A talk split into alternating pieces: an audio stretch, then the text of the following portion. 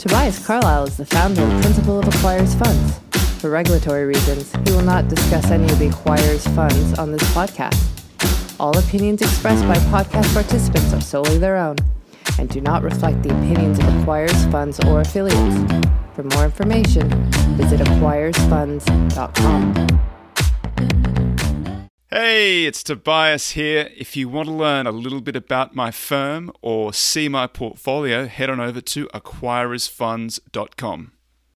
The back office, it helps. It, it reduces the incentive, to, uh, like, or it, it helps somebody say, okay, well, this is why I should actually sell. Right? You're reducing the friction of running a business that you may not want. Right? Two, this is this is we're just talking about uh, Michael Girdley of Juris Software, their strategy interviewed Michael on the podcast. It's out currently. Uh, they buy these small software businesses and then take all of the what Brent Beshore calls the tastes like chicken layer and do that at head office. So it makes the business more fun to run. How's everybody doing? It's happening, folks. Anything happened last week? Oh, Bill, did you do anything last week? I know you guys man, don't like was, this, but we got the best call chilling. out ever. The Tuning in from an oil rig off Western Australia at 1.30 a.m. Whoa, no, I will. I respect that. That's the best one we've ever had. Yeah, dude. Props to you. And also, what are you doing with your life? but I, I do appreciate it. Oahu. It's 10:30 a.m. on the west coast, the best coast. 1:30 p.m. on the east coast, the least coast. Twelve thirty. Where? oh, I'm gonna get some feedback about that one. Twelve thirty, where Bill is in Chi-town. Uh, fly, middle of flyover country. Let's insult everybody that's not on the West Coast. Five thirty p.m. UTC. Oh, what's happening, fellas? Just decompressing, man.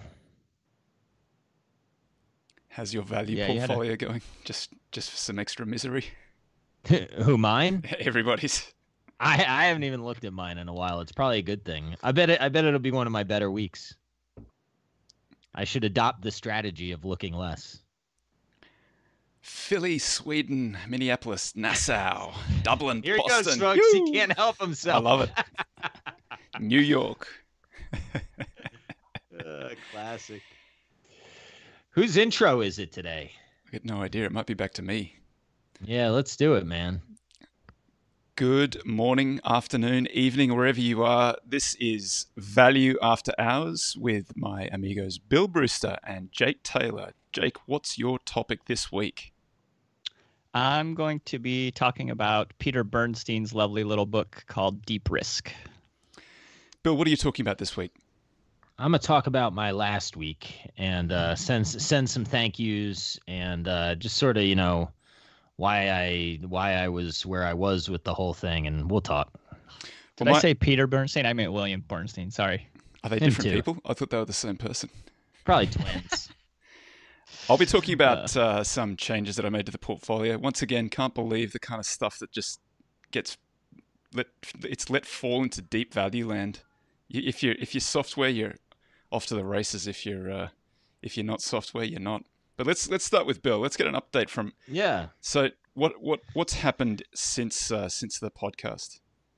Yeah, well, I mean, I I was basically in a multimedia war against uh, you know Robinhood, which was fun, I guess. I mean, you know, it, it it's been the most it was the most conflicting week of my life because you know on the back of just a total personal tragedy uh, you know, the more and more I found out, the angrier and angrier I got. And I don't know the facts and circumstances behind why what happened happened. Uh, you know, I assume if you're listening to me right now, you understand what I'm referencing. Um, but you know, that there was enough feedback into my inbox that continued to get me angrier and angrier and lend credence to my perception of what is at least possible that happened. And uh you know just some of the stuff that i received just got me more and more upset over what i think is like a really big societal issue. Um and you know you couple that on like I have family members that have mentioned suicide to me in the past.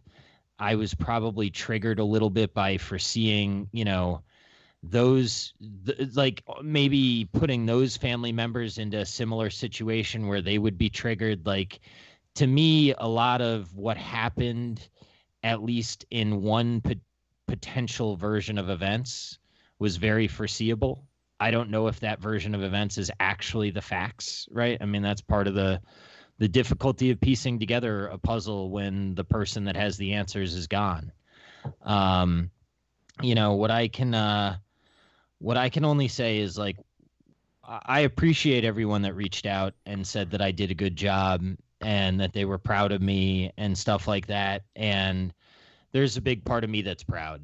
Um, but there's also a big part that's just really, really sad that I had to even go through that. And that, you know, the kid that I lost, whether or not, you know, whatever was going on in his head, uh, I mean, it's a family member that I have very fond memories of. And, I wish I had reached out to him more.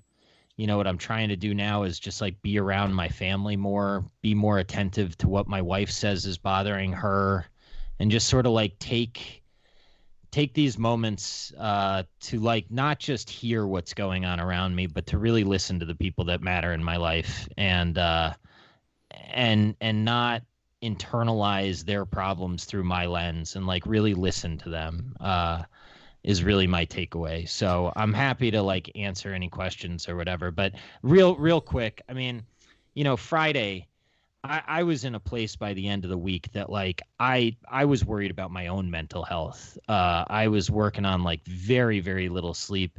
I sent a draft of something that I was thinking of sending to uh, Ramneek Kundra, and you know he he was it was a very big moment for me and he provided really good feedback and saved me from a strategic mistake and I and I owe him a particular shout out but there's so many of you. I mean Barry Ritholtz, Morgan Housel, the people that listen to this podcast. Uh, I mean, all the dopamine hits of the likes and the retweets and the encouragement, like it, it just would have been impossible without the community. And I guess I, I say thank you and I just feel really conflicted about being proud about something on the back of like a real tragedy. What what was the resolution? Uh, I, I mean, look, I, you know, Robinhood released a statement, and I think that people should read the statement that they released and judge for themselves. I think, uh, you know, it was that was not an easy statement to make, and given the circumstances and the high profile nature i mean you know i gotta i gotta give them some credit for doing what i perceive to be the right thing.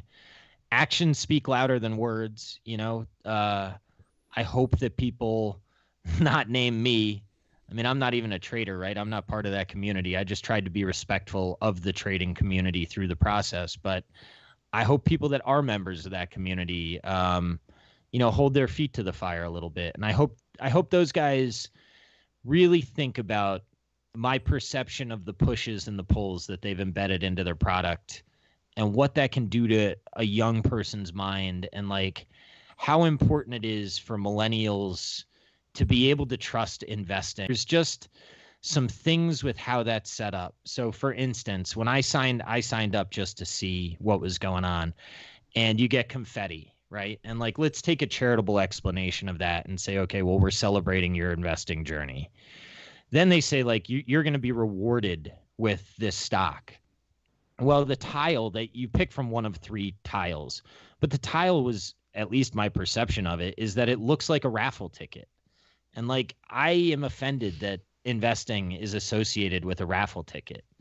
And then they ask you to touch your phone and scratch your raffle ticket to find your stock that to me reminds me of what you would do at a gas station at the lotto. Uh, then they give you a stock like I got a mining stock. I don't want that dog crap company, you know? So, like, I have to sell it. And look at how easy it is to dispose of your ownership. And it's just really something that I would encourage them to seriously think about the responsibility that they're asking for if they're going to grow accounts among millennials I, you know, it's, I'm not making a legal statement. I'm not making anything. I'm just saying, from a financial services industry's perspective, I think that they need to do more to deserve the duty or, or the responsibility that they're asking for. And, you know, some of that was what really had me heated. And I hope I didn't over personalize the issue. You know, I know that I was always fighting for the right reason. Uh, I doubt that anyone else in my family was quite as passionate about the issues as I am. But, um, you know, I, I just, it killed me, man. And I, I lost something really huge in the process. Um, and all I knew how to do was fight. So Robinhood have released a statement where they say they're going to review some of the things that they're doing. They're going to make a donation to a suicide prevention line and a suicide prevention group. And um, were you? They, they they said that they would embed education in part of the process. I, I mean, I, I what more are you going to ask a company to come out and say in seven days, right? I mean that that was. I was looking for a response that addressed the severity of what I perceived some of these issues to be pushing into society. I look, I don't know what the heck they're they don't know what they're going to do yet. Like it's it is uh it is an un real it's not realistic to expect them to have all the answers. But what I do think that statement at least indicated is they get it. They get what I was saying and they're working on the solution. So how am I going to begrudge that at this stage? I wish they had thought about it earlier, you know, but I I bet they are they wish that too. I mean, they're not the only ones that have been dopamine hijacking, right? I mean, that's there's a lot of big companies that and a lot of market cap and value, you know, that's been built on dopamine hijacking. Yeah, unfortunately. Man and you look at like you know this this isn't this type of podcast but it's true and it all intersects with all these companies that we look at with the fang market caps for the most part. I mean not so much netflix and maybe less so google but i would argue youtube is somewhat in the same category. You know i mean self-harm among young girls is up. Uh there's there's just there's a lot of stuff out there that I, I commend tech for a lot of the advancements that they've made in society. I guess i just hope that one I have two hopes out of this. One, I hope that it creates and furthers a conversation that's important for tech to have with itself. Uh, and two, I hope that people realize that there may be family members out there that, you know, look fine and aren't fine. Or if family members are saying that they're like like my family members who have mentioned suicide before, I need to pay attention to that. I need to not I mean, I can't save those people but I at least need to talk to them and figure out how I can be there or whatever. And there's just, I used to look in the mirror and see shame. You know, like that shit's gone now, but that took a lot of work. And like, if you're in that moment in your life, you don't have to stay there. Uh, and I don't know how to help. Like, I can't help you out, but there are ways out. And I just hope that as a society, we can just get rid of all that. Like, not all the stigma, but it's time to destigmatize this shit. It's 2020. Uh, nice comment from the community, Bill. Thanks you, thank you for having the courage to share your story and push for change. The investing community really owes you a debt of gratitude. FINRA needs to get involved too. Well, I appreciate it. A lot of people need to thank that kid's dad and, and his mom. I mean, that took a lot of courage on their part. You know, they're still trying to piece together what happened too. It's uh, it took a village. So thank you all for being part of it. And so you've decompressed a little bit over the last few days dude, I haven't done anything. The only thing that I am somewhat more interested in is Twitter as an investment thesis because I have seen from the inside the power of that platform. So the question is whether or not they can capture it. Well, you got to think Elliot and whoever the whoever the VC firm is have got a good chance there. Yeah, well, my my understanding is like it's a pretty siloed organization or has been between product and revenue, and you would think that you know, smart activists might say, guys, is there a way to bring these two focuses together and how can we? And I don't think it'll ever be Facebook and Instagram, but uh, man, if that's not the most powerful media outlet in the world, I don't know what is. Yeah, it's an amazing tool. Very difficult. What say you, Jake? what say you about Twitter specifically? Yeah, I mean, I, we're nothing. We're we're yeah. Segue. I don't really care. it's uh yeah, I mean it's interesting. I think sometimes I think about it as like is this the new newspaper? And there's only one newspaper in the world now and like it should be doing really well then. Um but then it seems a lot of times like they can't get out of their own way. There's still Uh, Facebook.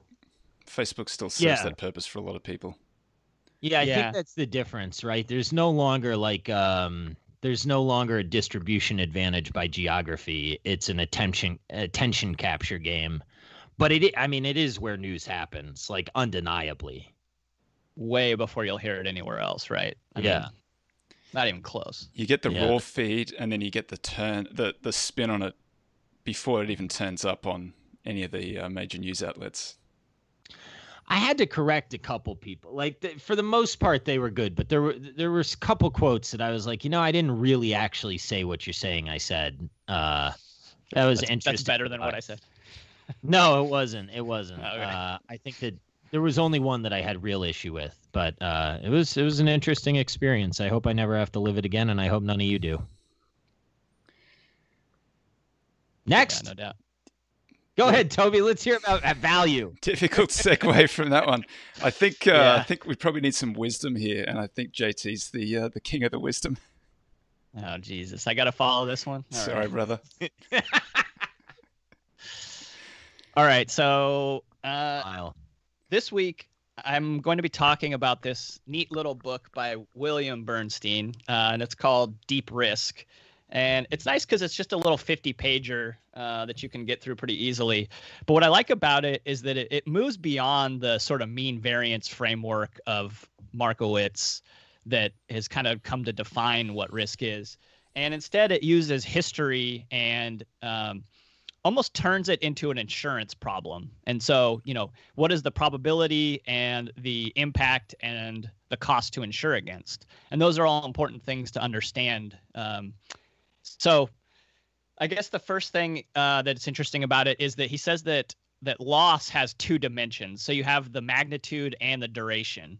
So there's a sort of an integral, like an area under the curve of loss. So if you, let's say you were down 50%, but it was only for a year, um, and let's say it was like it came back all of a sudden, um, you know, quickly, that would not count as much as say, uh, you know, being down for a much longer period of time uh, and then flat, right? So there's a duration to it as well. Um, so then he sort of breaks it up into what he calls shallow risk and then deep risk. And the shallow risk is kind of more what I think most people would consider risk. So they think about like my portfolio's down. Okay. Well, he says that over a short term, and then his short term is like seven to 10 years, by the way. So already we're like talking way different than most people.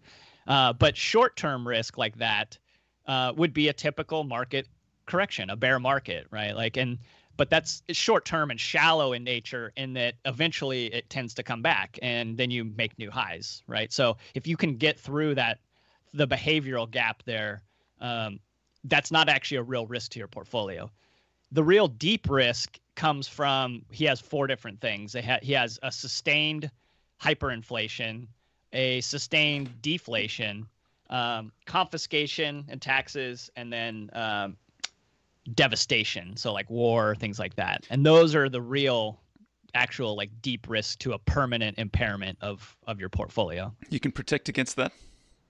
No. yeah That's like a Russian some ways. stock market getting ended in Sure. 1900 or whatever it was. so we could we'll go through it um i think My- let's go Sorry. ahead Bill.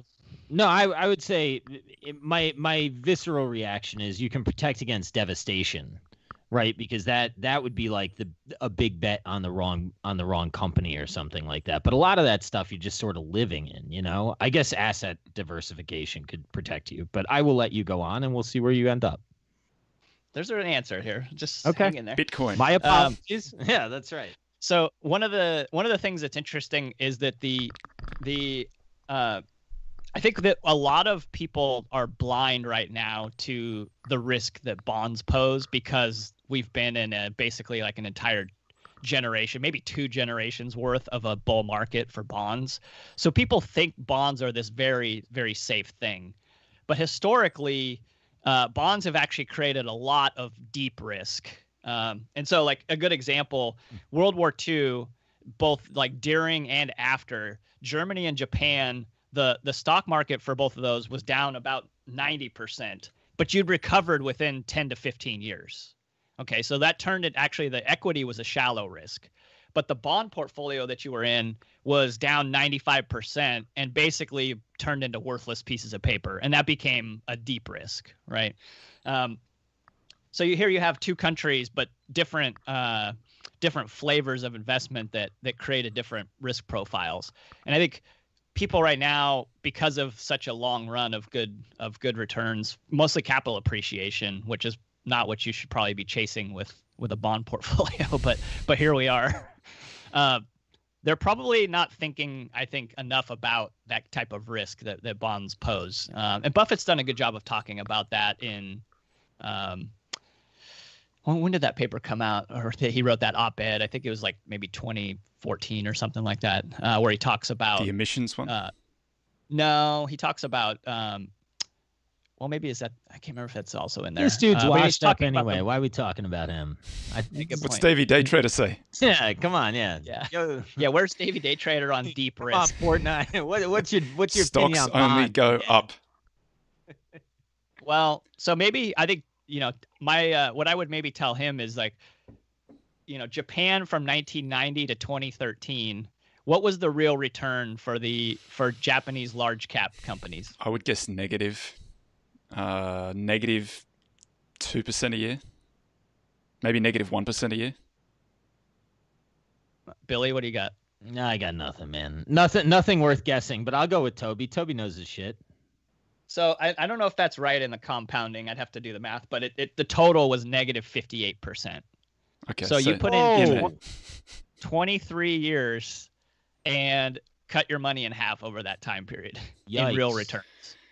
You can do it that with value happen, right but- now Well, yeah, why not? I could just buy a value basket.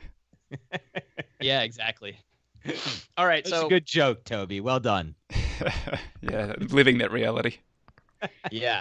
So one of the the things that that Bernstein says that's interesting is that that it's these different time periods, like over the short term, um, you know, shallow risk is kind of more on your mind. But then in and you know, let's say like less than 10 years. But then after a, you know, 20, 30 years, the deep risk is is more in your mind. And what's hard is that in between period of like the 10 to 20 years that's where it sort of like you know switches between the two and that's where it takes like some real talent to sort of understand the risks like what are the bigger risks that you're facing between those two um, so let's talk about like the first possible one that's a severe prolonged hyperinflation uh, which has happened lots of times uh, interestingly enough, equities tend to do pretty well actually. Not not as far as like actual big returns, but they they tend to keep purchasing power, um, or at least not lose that much. Even in like some you know South American countries that are often cited for their crazy hyperinflation, their equity markets tended to return not that far off of of even what sort of like longer term uh, returns would be for for an equities portfolio. So so they look the great on a nominal basis huge. yeah yeah, yeah that's what i was but going to real is is pretty modest, Right. but not compared to not compared to paper or bonds, right? Like which you're absolutely getting devastated by.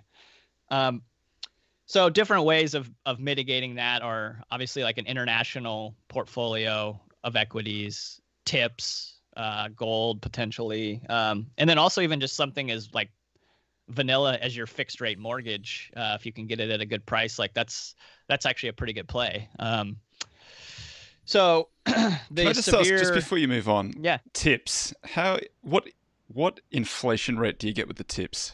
How how is that calculated? Who calculates that? I think they're cpi linked aren't they so they're probably always trailing reality So I'd say it's a little bit game then. So there's probably a way to trade that, right? Anyway, I don't know. A lot of, I mean, a lot of people. Uh, actually, Bernstein in another book talks about this and doing like a laddered tips approach as for your retirement uh, has been a pretty reasonable way of going about it. Try to like duration match your what you need with uh, with what your assets look like. I find that to be an interesting idea, but um, can we move on? yeah. Sorry. Yeah, thanks you. That's good. Uh, so a severe prolonged deflation and that's like deflation when you talk about that it really means like an economic you know disaster um, you know depression type that that is much more rare so compared to the inflations actually so you you especially for a long duration one and there like cash and bonds and gold tend to to tend to do better than than equities. Um, so confiscation taxes the way around that is actually like foreign domiciled assets whether it's you know you own property somewhere else. Also contingent with that is uh, having a good escape plan. Uh, that's what one of the things he talks about. So uh, you have to be able to potentially get out away from from being confiscated actually very hard in the us we have these expatriation taxes where even if you tried to bail they're going to try to they're going to take their cut no matter what. Uh, the U the U.S. is pretty mercenary uh, compared to even other countries. Uncle Sam is like a is like a good bookie. but you're, you're not escaping the U.S. unless there's some regime change, right? Maybe they fix that law. Meanwhile, though, I got a buddy that's in uh, Dubai and like he doesn't pay any income tax on anything he makes. I don't understand. If he's it. American, he's got to pay it in the states. Oh, I'm not trying to out him, but I'm not sure he's doing They'll it. track you down. yeah, well, okay. All right, I'm. Hey, I'm they not. a they tracked me down as a non-citizen when I was earning here in 19 uh, in 2000 and, and geez, four I think a long time ago when I got back to Australia they sent me a note and I was like ah not a citizen.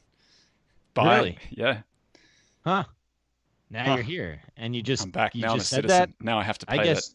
Statute of limitations. I can't believe it. Well, I wasn't a citizen at the time, Yeah. but they're just automatic machine just sort of figures out who you are, where you are, sends you a notice, and then you've got to figure it out. Huh. Yeah. So the last one is that devastation, and that's like wars and, and things like that. Um, and that also, you know, graph- geographically diversifying your assets uh, is one way to to hold uh, some of your purchasing power against potential, uh, y- y- you know, actually the, like physical assets that the companies maybe you're invested in own getting bombed to a to smithereens. Um, so, and also probably an escape plan is a good idea in that one as well. So far, I'm hearing fan mag and Bitcoin. yeah, That's right. probably. Yeah, the market sniffed that out a long time ago. yeah, huh? well behind the curve on that one. So here's an interesting question for you. 1899 to 1949, so first half of the 20th century. What do you think that a, a global equities portfolio real returns look like? Uh, over what period? Sorry. Uh, 1900 to 1950, let's say. Uh, I'd say they're pretty good. I'd say they match. Are we saying global or international ex-US? Uh, no, this is includes U.S. I think this is just a global portfolio of I'd basically owning businesses around the world. pretty good. I'd say probably comparable to what the states did. I'd say probably you're getting nine or ten percent, something like that. Yeah, I, I don't know. I'm just trying to think through. I mean, this is tough. You're like right after World War II, so you've got some pretty bombed out economies, but it's probably mostly the, I don't know, six, seven percent per annum. All right. 2.8% Ooh, real. yuck. Oh, yuck. real? I don't. Real? uh, Yeah, real, okay. Real, real, real. Who does anything in real? Good point. How the game's played, loser.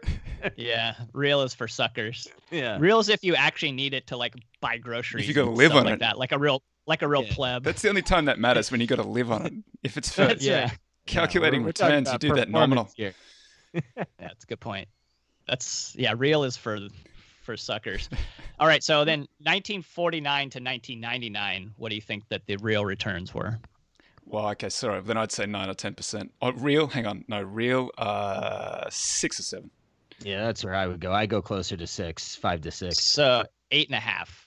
Oh yeah. So we're look we're looking at like two pretty like pretty big differences in a 20th century that was considered pretty favorable for for equities, right? So I guess the question then is does 2000 to 2050 look more like the first half of the 20th century or the second half? I'm just gonna go bottoms up and avoid all this crap. I, I'm I'm not smart enough to figure this stuff out. Yeah, I think it's it's hard because I think the US is don't have to know the expensive, but I think the rest of the world is pretty cheap. But then the US has better businesses on average, or better businesses in that in the index at least for the most part. Uh, it's really really hard, but I think lower is probably more likely. Well, and you know, to our point about or the point about bonds and whatnot, like I spent how long like being like, oh, bonds make no sense, bonds make no sense, and then in March, it looked like for a second debt holders were going to own all the equity of every cyclical company, right? So it's like, you know, I don't know. We don't do that anymore here. We well, yeah, now now we've got that shove money. Put. Yeah. All right. So last little thing that I found interesting in there is he's talking about. Are you going to give us 25... the answer for the next for the next fifty years? Yeah. What's going on? You don't get to get on these. You just it's just uh you just float the questions, huh? That's right. Um, okay. Being the professor has its privileges. Uh, if gun to my head, I would say it's got probably looks more like the first half of the 20th century than the second. But uh, all right. So last thing, if you're like a if you're a younger investor, you should be worrying about the deep risk, but actually seeking out the shallow risk, which is when prices tend to be lower. So that's when you're going to be accumulating more, uh, which is common sense, I think. But people don't really frame it in a shallow risk, deep risk kind of way. And if you're listening to this, you probably know this, but stay the fuck away from options. Start owning businesses. You want to dabble in some stuff, fine. It can't be your core strategy. I am not a registered investment advisor. I'm just imploring people to save young and let compounding be on your side. They have their place. You just need to be careful with them. You need to You are a doing. pro. You've written how many books on investing? Like they have a place for you.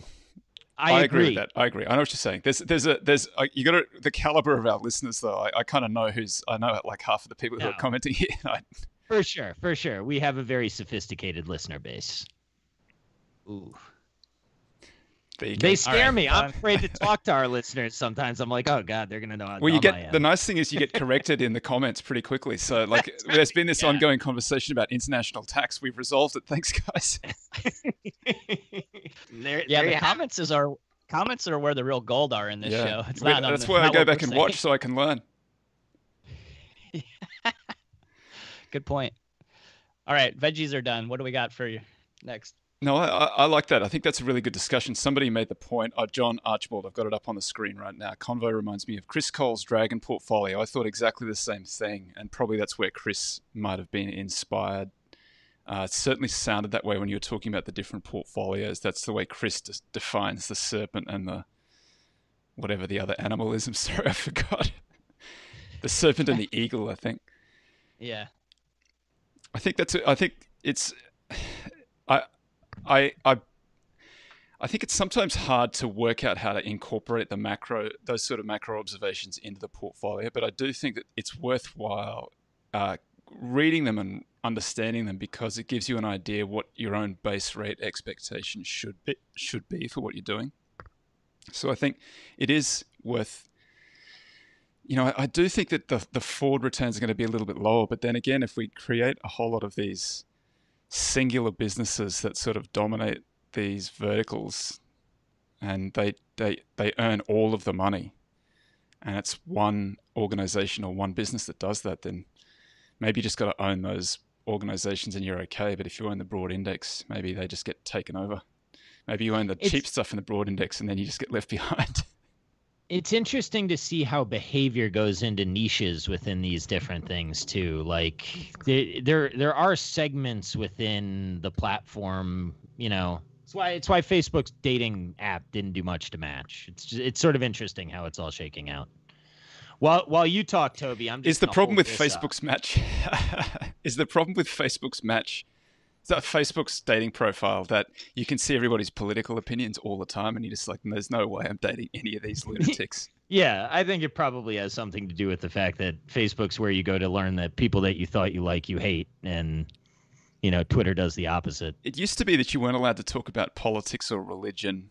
There might have been something else in there too. In I think polite company. In polite company, yeah. That, I thought that was a pretty good rule for the most part. It's a great rule. Facebook's Facebook's violated that rule, and now this is what we get. All right, Toby, you gonna you gonna tell us what we need to know? Yeah. So uh, the uh, portfolio that I run uh, got rebalanced. I've also got a new one out there uh, tracking an index called the Deep Index that you can you can check out. We we took that over on Friday. Um, Is that full of deep risk. yeah, well, I think No. it's full of stuff that looks like it's full of deep risk, but I think it's deep value. I don't think it's deep risk, but I, I've, I kind of continue to be astonished by the quality of names that fall into the deep value portfolio. So this time around, I picked up Intel, um, the Intel, not not not a different INTC is the ticker. Uh, it's an absolute beast of a business. If you use it, if you calculate Greenblatt's version of return on capital, it's earning something like 50% on capital. Now, I don't know why something like that should be valued in this market. I, I could have thought that that would have been a trillion dollar company in this market, but it's on 10 times EV EBIT, a little bit north of that, which just seems outrageously cheap for me to me for something that throws off the free cash flow that it does too. And I, I picked up Lockheed Martin too. I understand that Intel's got specific a specific issue where Apple seems to be taking its business away. Apple's going to make its chips in house, but Intel is a phenomenal business, sort of absent Apple. Still, it's like five percent of revenues. AMD has You gonna fade increased its competitive. No, no, I'm not gonna fade it. I'm not gonna fade it. AMD has, from what I understand, I don't cover semis, but uh, they they've closed some of the gaps. I don't know how far the gap is. I'd have no idea how to handicap that. Not a space I play in, but I do know that part of the story. I would have said like a year ago it was hard to find high quality, really high quality names in the cheap basket because I think there was some high quality stuff in there. Like the portfolio on an aggregate basis, I thought looked really good. It would look like something that I would buy. But now it's full of brand names, which I find it's kind of astonishing to me that there's like a handful of names that the market likes. And if you're in that handful of names, then you don't even know that there's been much of a bear market. And as far as you know, you're up 18% for the year and nothing sort of happened in the interim. But for the rest of the market, like the other 495 names in the 500, it's it's uh, they're down for the year. And if you've got any exposure to them, you probably you've got a different view of the way that the market's going. I, I Probably think another uh, another thing you have going for you is that INTC is is there's a lot of those tiles in the Scrabble bag. Those are popular letters, so you have a good shot at, at getting a, a Davy pull that'll just send you to the moon. I didn't know where you go with that. mate. Yeah, I didn't know right, either. yeah. That is true. Someone someone alert uh, someone Dude. alert Davey Day Trader. I need some of that juice in the portfolio. how do people like why why is that guy on CNBC and they are not saying like by the way this is just a marketing arm for like your gambling app that's Because coming out CNBC is a marketing arm. yeah they did me right there i'm not going to take shots at him but i don't like how they It was treat him. yeah yeah you're right okay Not not to criticize. I'm not criticizing you at all. I'm criticizing them. yeah, yeah. no i understand i understand um you know if the market keeps these brand names cheap enough our man dan sheehan might come out of retirement put together another run that would be great. What's what's the Dan Sheehan story?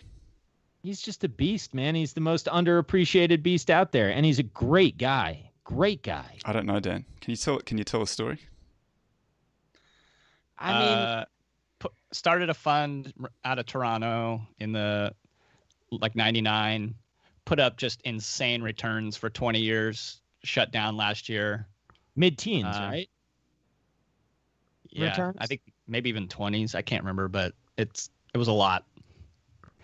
And did just- it the right did it right right right way too. Like treated partners really fair and just a classy guy all around. Legit mensch, you know, just like a good human, not not arrogant. Like he's just the guy. He's the man. All right, I got to try and get Dan on the podcast. Yes, you do. That's what I'm pretty sure we've had this you guys might have conversation. told me that. if I had a dollar for every time I'm like Yeah. a goldfish. That no, it, it goes in one ear and goes out the other ear. Uh, it's worth prioritizing. He's a great guy. amigos, throw some questions up, and we'll uh, we'll take a shot at them. Put some answers in there too so that we can sound smart. Yeah. Well, I got a good answer. Please. I got a good answer here. As a systems programmer, Intel's chips are far too clever and full of securities flaws. I bet our AMD's are too, just nobody's got out of their way to discover them. Uh oh, you're gonna get the answer right now. That's how it's gonna happen. Yeah, how good. I, th- I still think it's too cheap. And I don't think you get a lot of options. I got a question for you guys on DraftKings. All right, since this thing's been explosive, you think about that business model. It basically transfers money from their new customers to sharks, or at least that was a problem that it had in the past. Like, how is that sustainable long term? And like with this valuation, I'm not going to short it, but like, man, if I was a short, I would be salivating. It just doesn't seem like it's sustainable. You want to get in front of a freight train like that? No, that's why I don't mess with that stuff. I played with that fire with Tesla. I'm not going back to that life, but I'm just saying, like, man, that one, that's one that I would be zeroing in on if I did like that life. So I got a question here. It's it's asking me for my legal opinion. I don't really have a legal opinion on this to be to be entirely. There are no legal or investment opinions on this podcast. Bill- Go else. Bill also has a, a, law degree, so Bill might be uh, Bill might have a more relevant opinion than I. Uh, does anyone have a case for negligence against Davey Day Trader if things go to shit and his followers lose money? I don't think so because there's a big disclaimer at the start of every single episode. It's for entertainment purposes only, just like this podcast. That's right. Do not, do not get it twisted. This is financial entertainment, folks. I, I, I think we say it every podcast, right? Uh, make sure. the, I think the more the more likely issue for Davey Day Trader is the thing that gets the newsletter writers into trouble is where they buy something that's really illiquid first, and then they pump it to their followers and dump it to their followers. So that's an issue. And I have seen a few suggestions that I don't think he's behaving maliciously. I just think he doesn't know. He just pu- pulls up a name that he likes out of the Scrabble bag and buys it, and then you know most of the names in there don't have much volume, and then all of a sudden they get a whole lot of volume.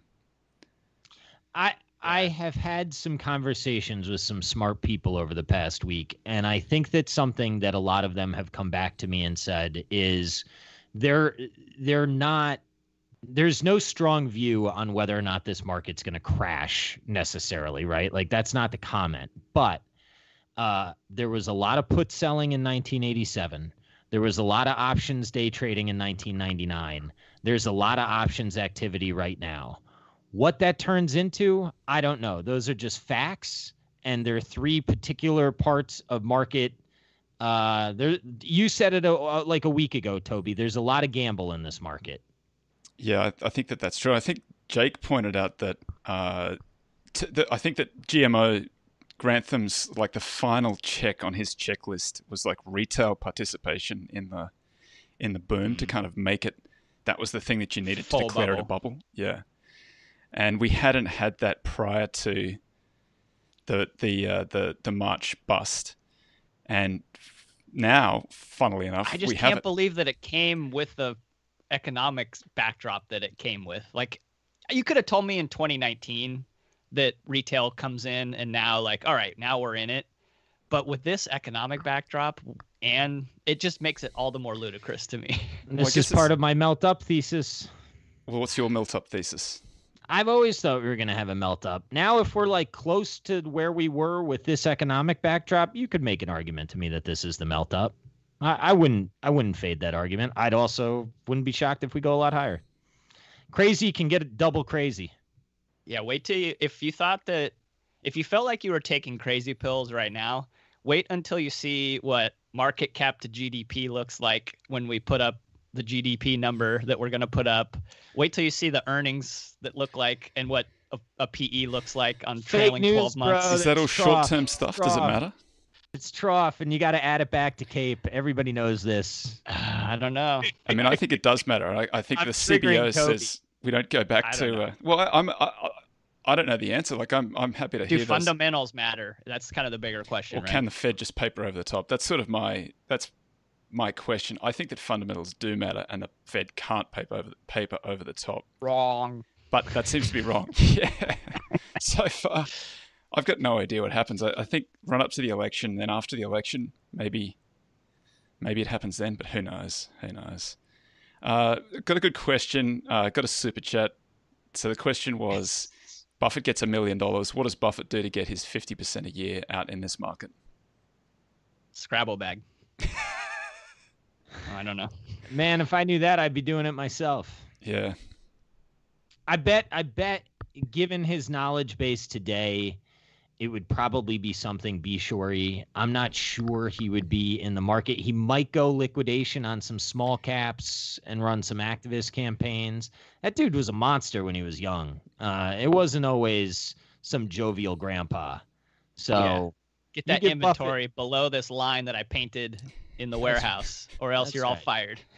Yeah, you get Buffett some money today and give him some hunger. I think he'd probably go activist on some names. Well, small See, I think he'd actually be out. international. I think he'd buy like he'd be in like South Korea or something right now. I don't know, man. That's outside his circle. He but does- maybe he's done it No, with maybe. it's not. he's He's, done it bought with it his in PA. his PA. He bought Korean flour mills in his PA. I think because they were Maybe. net nets. Yeah. Maybe. I, think that he'd be. I mean, small cap values really bombed out. You can you can find some names in there that are too cheap. You take your million, you put it with your other investors' money, or maybe you just do it by yourself. I don't know. There's probably some small some stuff that's small enough where you could get control. That's really difficult stuff to do, and you got one bullet, so you don't want to get it wrong. You- Yeah, and then you go activist. And then you create some value and then do it. Yeah, I, I would. That's what I would bet he would be more likely to do. Why aren't we doing that then? I it's a do. lot of work. One, I don't know that I have the skills, but I mean, I sort of just proved that I might. So I'm not. Uh, I'm not totally opposed to it. I got. I don't know that I would have the motivation. Uh, certainly not right now. That was that was a unique combination of motivation and uh, and something within me saw a good strategy. I don't know. Hmm. Here's a suggestion: leap option on a midstream oil company. Good chance, fifty percent of your money, ten x your money. Yeah, no. I mean, whoever you are, uh, watch your risk. yeah, well, it's a leap. He's Yeah, saying leap. Yeah, 50 you and he's saying fifty percent chance of a ten x. Yeah. Okay. Not Well, with a whole, not with a whole million, obviously. But It you- all depends on how much how you're sizing it, right? Stick it into I Kelly. mean, yeah. Well. Well, it says 100% when I did that. It actually says I need to lever up the leap, and it says 200%. My response to that is I have no sense of how to assign the probability of winning in that particular game. You just get, you see what the market. Well, I was saying fifty percent. 50-50. That's a coin flip, and it's a 10x for a coin flip. Yeah, Yeah. it's got I a mean, positive that's- expected know, return, The math checks out. and then you go Uh, activist. I'm just not sure I'm going after that math. So, question from a younger investor: Do you still still think it makes sense to have a mixed portfolio, bonds, stocks, and treasuries, or do you still, or do you just think value stocks are the way to go? That's probably a question for a financial planner, but um, I think you should read this. Bill's holding up my book, Deep Value, for folks at home. Uh, yeah, I don't know. You got read the to Acquirer's Multiple. It's it's a shorter, easier read. It's not as good of a book. No offense. The Deep Value is the best investment book I think I've ever read. So I told you that when I met you. I will tell you it again. But the Acquirer's Multiple is a very good version of that for for most people. Um, the uh, I yeah, I don't know. I my general feeling is I tend to lean towards equities for my own portfolio. Maybe it's a function of the years that I've been alive. But yeah, I would talk to a financial advisor. Come up with a plan and stick to it. Yeah, I think that's the answer there. I say normally in most time periods that that is probably sound to have a. I think what you said before about what Greenblatt does with, you know, tying yourself to the mast of it's 70 30 and you can if you're really bulled up you can go 80 20 if you're not so sh- you know you're really bearish it's 60 40 right but god the risk reward on bonds right now to me just seems so asymmetric against you Yeah, And that's what granted, you like, say, that's but been dude, true in for- March, it's been true for a decade, right? And I'm, In March, so I'm not thought saying that- I have any The, is- timing on this. the but issue is it's been a short for five years, and you've just had your head handed to you if you've done that. yeah. I wouldn't well, short, but I also I just I won't feel great about long either. Like But I'm, I just mean that the, the like the, the opportunity is so bad it looks like a short. yeah, It's more of a short than it is a long, but it's probably that means don't don't play. But then uh, you know they do they do serve a function when the market falls over. There is that flight to treasuries, or there has been. Who knows if that continue? Maybe maybe they're going to trade like stocks the next time around. I wouldn't. I mean, if it was okay, so here's my argument against that: is that they've now been used for chasing capital appreciation, right? Not protection. And now, so why wouldn't we think that maybe they correlate with equities as That's- opposed that's- to when That's they what were I think is supposed the to risk. zig when they others were zagging? Yeah. That's Well, what you- think's going to happen. Up too. You do, but you're higher in the cap structure. So eh, I guess in a real downside, I guess in theory you should be better off depending on where you are in the structure. Are you talking treasuries or are you talking? No, I'm talking corporate bonds. I would never touch treasuries right now, but I've been wrong on bonds forever. So why would I be right now? So I got uh, two quick questions. Wa- uh, Watch two good super questions. long duration treasuries outperform everything from here. Yeah, that's well, it's been the case, right? It's that's I know. Bang. Why would it stop? that's Hoisington. Uh, just blanking on his name at the moment, but um, Lacey Hunt. Lacey Hunt. Thank you. Yeah. Uh, who's on everybody's Rushmore of investors? Can't have any overlap. Ooh, that makes it hard. Buffett. Good luck, everybody. I'll take Munger. Are we doing it in draft order? Snake Snake. dog in the mung. I don't We know. I'm not good. we already Let's- played this game You, with you the can't do bidding you can't Like, do it with Buffett. You got to rule out Buffett. Can't do it with Munger. Got to rule I out mean, Munger. look, I know people hate on him. I think Ackman's pretty freaking good at what he does when he stays in his lane. Uh, I think he's gotten over his skis. I disagree with a lot of people on the CNBC article or interview. I'm sure people are lighting me up right now, uh, but he is pretty good. I think I'm not going a to say great it because then analyst. It, we'll build uh, statues for them and then they'll just get torn down anyway. So it doesn't. I would say uh, I'm gonna I'm gonna go uh, Einhorn. I know that sounds crazy, but I think Einhorn's got a big decade coming up. I think That's a good. That's a good don't come bet. I mean, he's he's colder than a Yeah. Iditarod Huskies I think uh, you get him cheap. nut sack at this point. You get him Jake, you cheap, gonna cheap. take- You gonna take Prem Watsa to go uh, deep value on the other side? I mean, that's another value pick. Um, I have to pick for who's going to do the best over the next ten years. It just who's on your Mount Rushmore. It's really it is for stuff that they've achieved in the past. I'm just making up my own rules as always. Okay.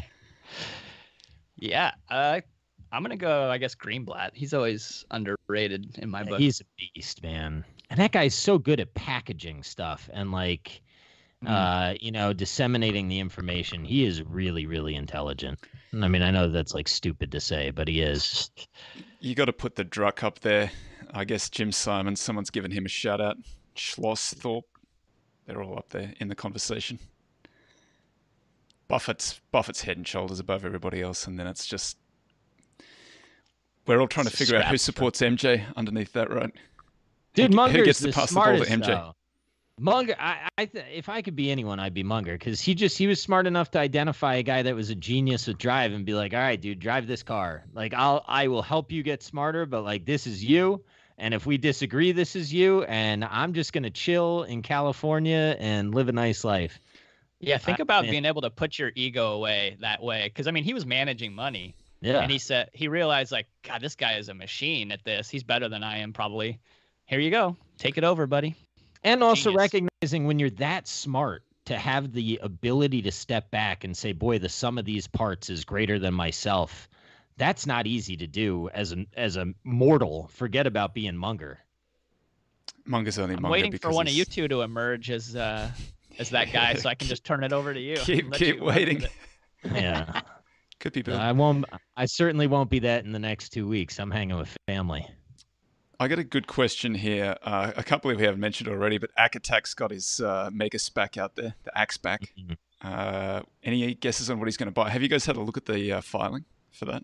Oh, Very No. Buffett-like it in his list of though, things so he's going to buy. be good. yeah, they they called it tontine. I, I don't know if that's a tech. I, I know what Oh, a do you know what that tontine is? is? but Yeah. I don't know. if what's a tontine? that's it's called the Pershing Square tontine SPAC. I'm getting the name. Not it's Is not that exactly really what that. they're calling it? Yeah, I think Oh it's my God. Pershing Square tontine something. I don't know why What it's is a tontine. tontine? Tontine is where a group of people pool their money and the last person Ah. living collects. So I don't think that's what he means, but maybe it is. I don't know. Is there? Maybe someone Yeah. knows. Huh? So the, the the filing reads like Buffett's little letter that he always sticks in everything of the kind of companies that he wants to buy: high returns on invested capital, moats, lots of free cash flow.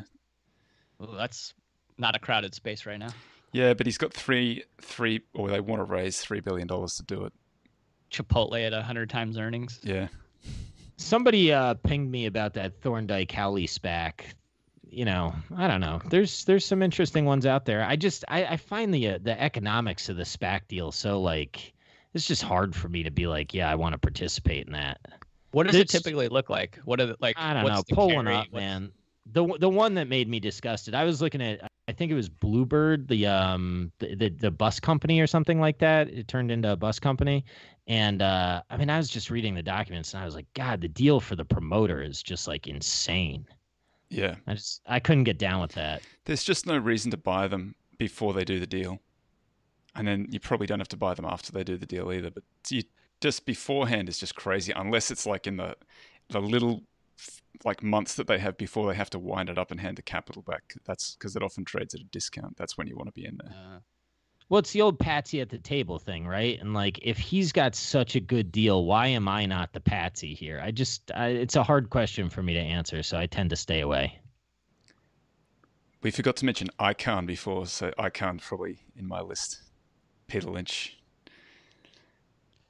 We're so Yeah. I don't know about Icahn. I feel like you need to have done What do you it. mean in you don't know about different ways. Icahn? I mean, I look, Ugh, I, I need. recency bias is what I'm hearing. No, it's not that. You got to drill into his recent past, and you take out Netflix. I just don't know. I don't know. And when I say I don't know, just let me leave it at I don't know. Maybe I'll do some research, given how triggered you got by that. I, I some think, of the stuff he has done in the past is super super impressive okay i i agree with that i, I- just yeah, I think he's a passed him by a bit I think he's a deep value guy who's managed to avoid a lot of the deep value issues. Although if you looked at Icahn Equity Partners, that's pretty bombed out at the moment. Yeah. Kind of interesting, actually. I think it's interesting where it is. Yeah, I mean, I'm if you're gonna like went do a closed-end kind of fund, basically, which is sort of how I would look at it. It's not a bad guy running it. yeah no but are you on the same side of the trade as he is in that because i wouldn't want to be on the other side of the table as uncle carl in IEP. yeah Yeah, it's had some monster runs. It's had it's had some very good runs. I don't know that you're you're not obviously on exactly the same side because he's getting management fees and he pay, but he takes his management fees in units in the trust. yeah Or so units in the- got an alignment That's that's how his holding has built up. But then I don't know how how interested he is in making it work. Maybe he just can't help it, and he is going to make it work. But it's it's had like when when value works, the the run on it is just ridiculous. yeah But when it you got so it goes the mad i'm sorry i didn't mean to trigger you I just it's just I, I think it's it's Buffett and, and Icahn are up there as you know Buffett wins because Buffett's got Yeah. a better structure, but Icahn's up there. huh He's I mean, I give him respect. If I ever said, you know, I, who am I? I'm certainly not him. But I just, I, I need to research it. You're the bloke more. with the podcast. Yeah, that's right. Hey, Carl, how you doing, man? I got a podcast. Like, get out of here, loser. Richard Rainwater. There's some good names coming through here. Marathon. Yeah, we're missing a lot. yeah. So I got a question. Uh. Bit personal to me, but uh, if I had to write deep value today, would I add or remove anything from the book based on what I'm seeing in the current market conditions? I don't think so.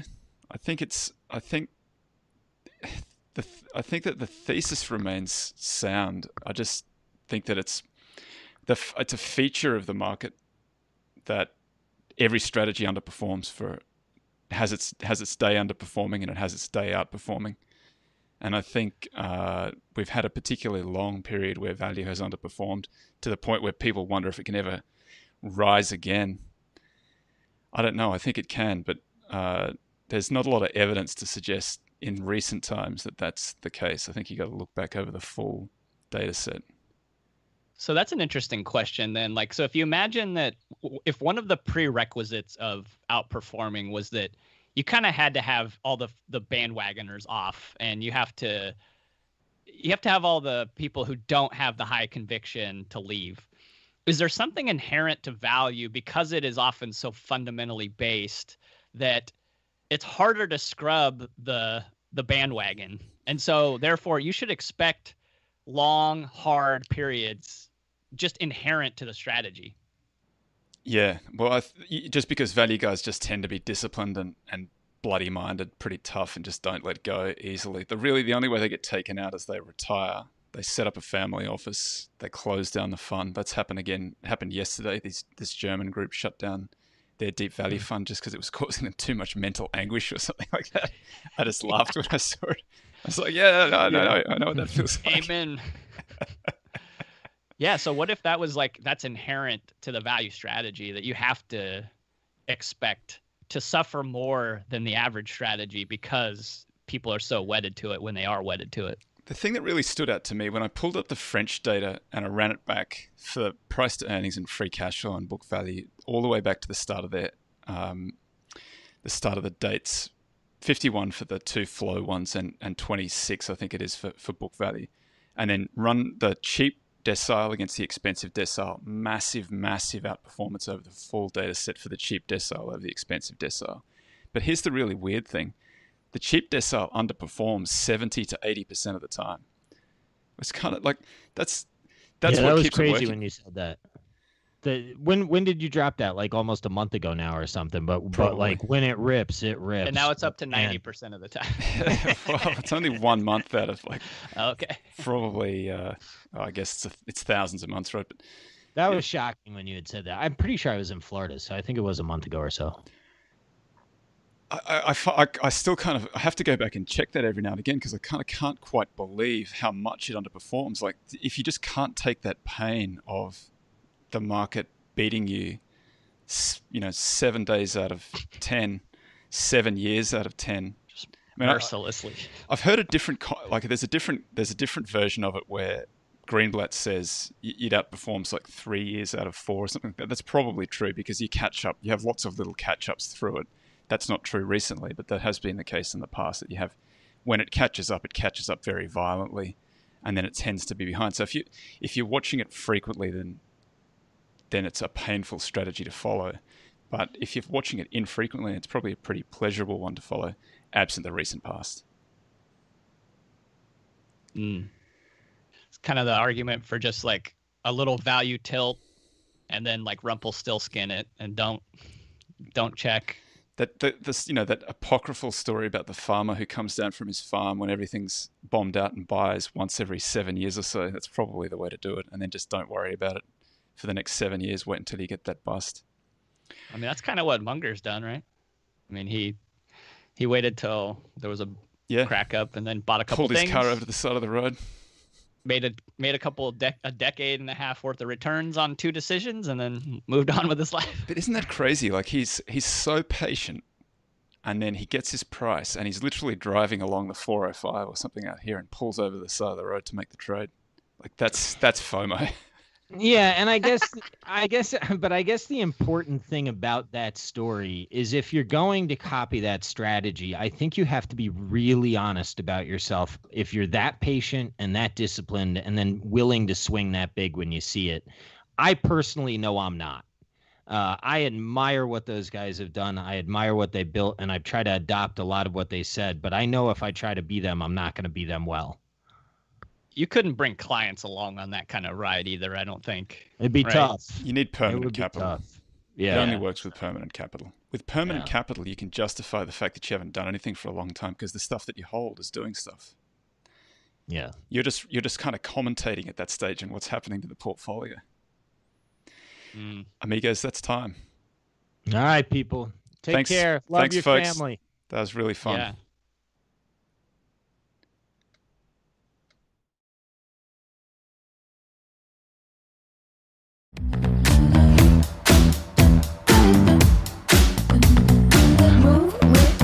Shake it up, stop when the clock hits 13. Sing one, two, three, four. Cause, cause, cause, no